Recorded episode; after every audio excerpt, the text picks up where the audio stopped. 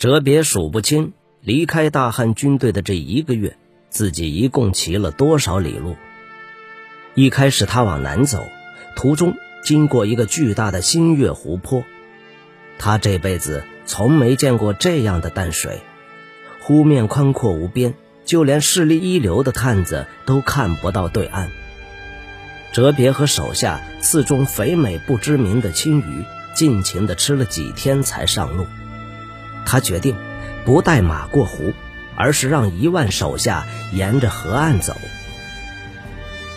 湖边满是可以饱餐一顿的猎物：瞪羚、野山羊，以及一只跑出来吃尸体的棕熊。那只熊差点袭击了哲别的前锋，最后满天的飞剑将他制服。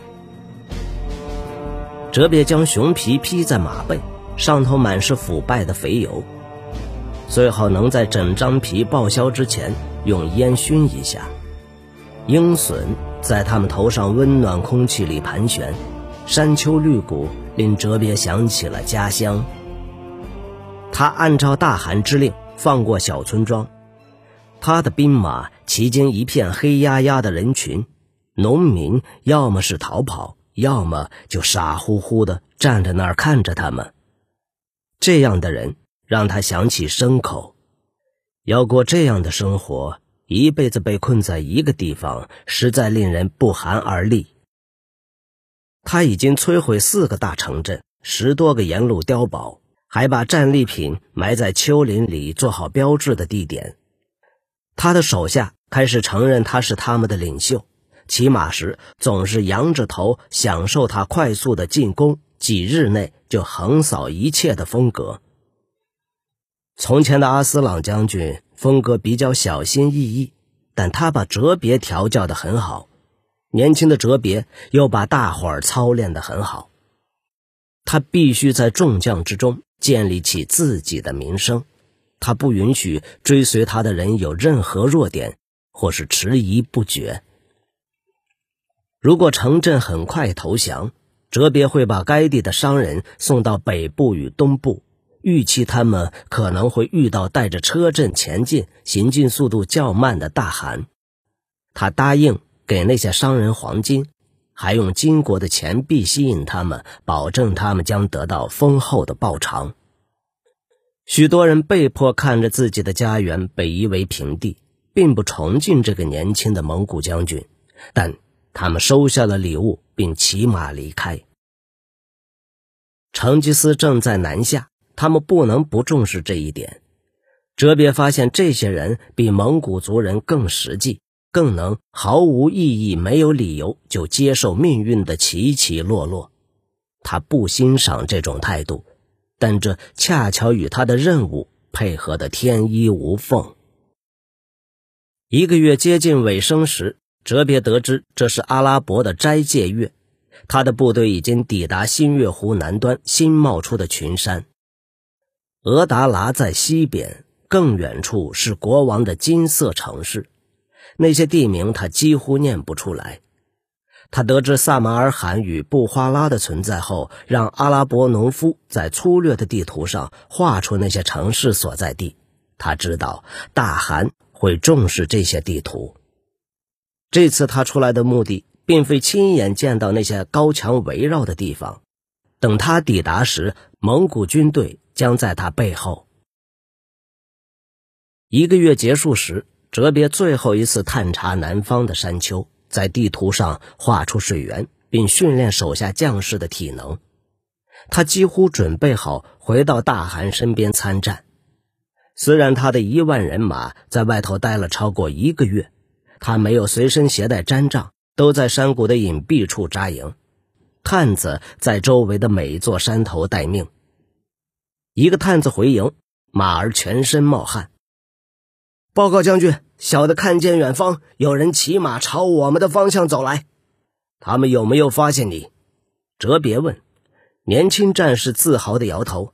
将军，这绝不可能。小的是昨晚在太阳下山时见到他们的。而且马上直接回来禀报。探子迟疑了一下，哲别等他继续说下去。将军，从他们的骑马样子来看，小的觉得他们可能是蒙古人，小的只在天黑前匆匆一瞥，但有六个人一起骑着马，他们可能是我们的人。哲别起身，脚边的兔肉被遗忘。还有谁可能跑到这么难的地方？他喃喃自语。他低声吹了声口哨，所有人扔下手边的食物，立刻上马。天色太昏暗，骑马速度不快，但日光消失前，他看到一排人穿越山丘。哲别忍不住在夜色里多靠近了一些。天亮时就能到达定位。哲别把命令传给部众，部众又把命令传给士兵。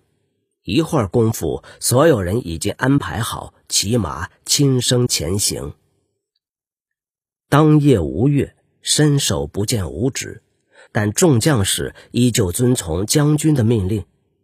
哲别在心中微笑。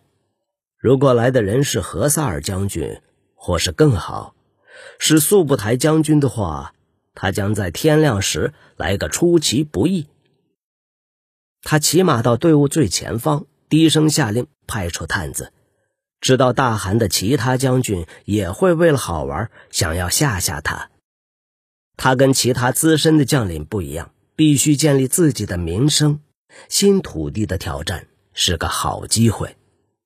速不台将军能够崛起，就显示。大汗一向重于能力，胜于血缘关系。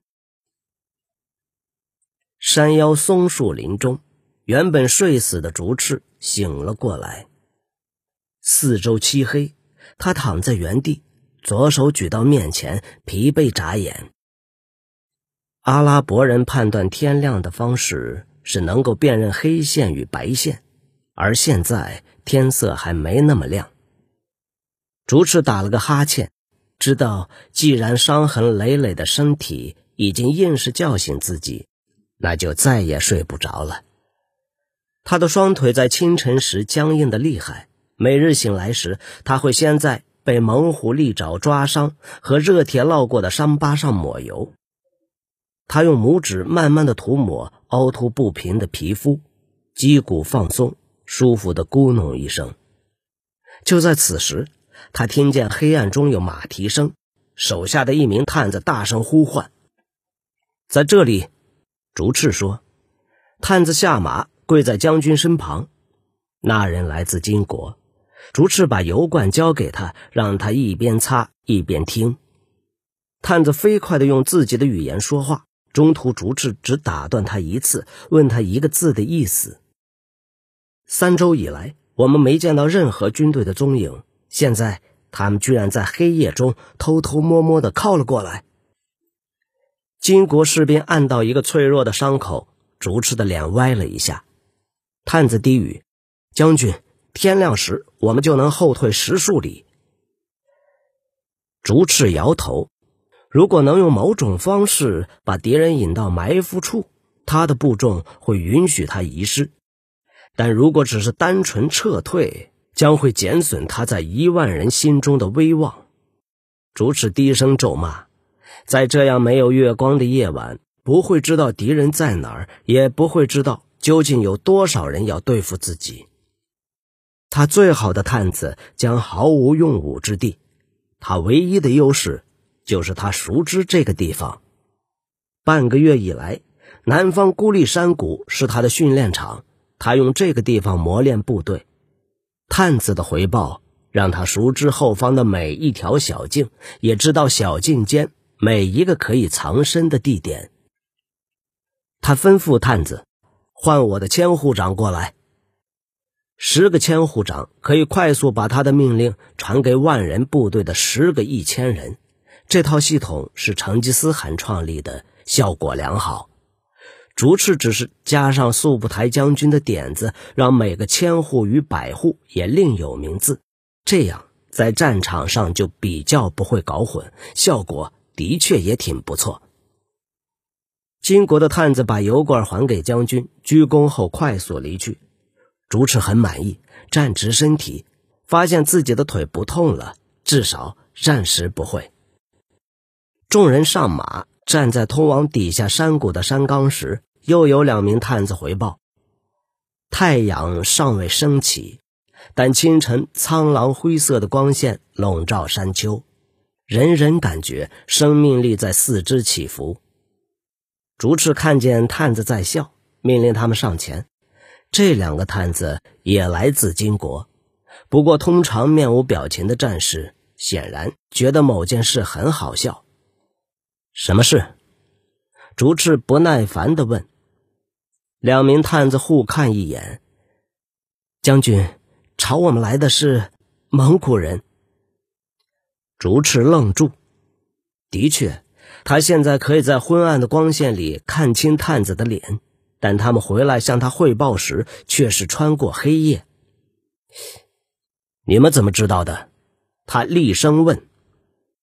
出乎意料，其中一人指了指自己的鼻子：“气味，将军，风由北往南吹，错不了的。阿拉伯战士不会用腐臭的羊油。”两名探子显然以为将军会松一口气。但竹赤眯起眼，挥了个手势，要他们离开。那一定是阿斯朗将军的一万人马，只是现在由父亲新提拔的人率领。父亲派他出来前，他还没机会认识那个叫哲别的人。竹赤在灰暗的天色中露齿而笑，至少他会在自己的地盘遇到他。新将军对这一带不可能有他熟。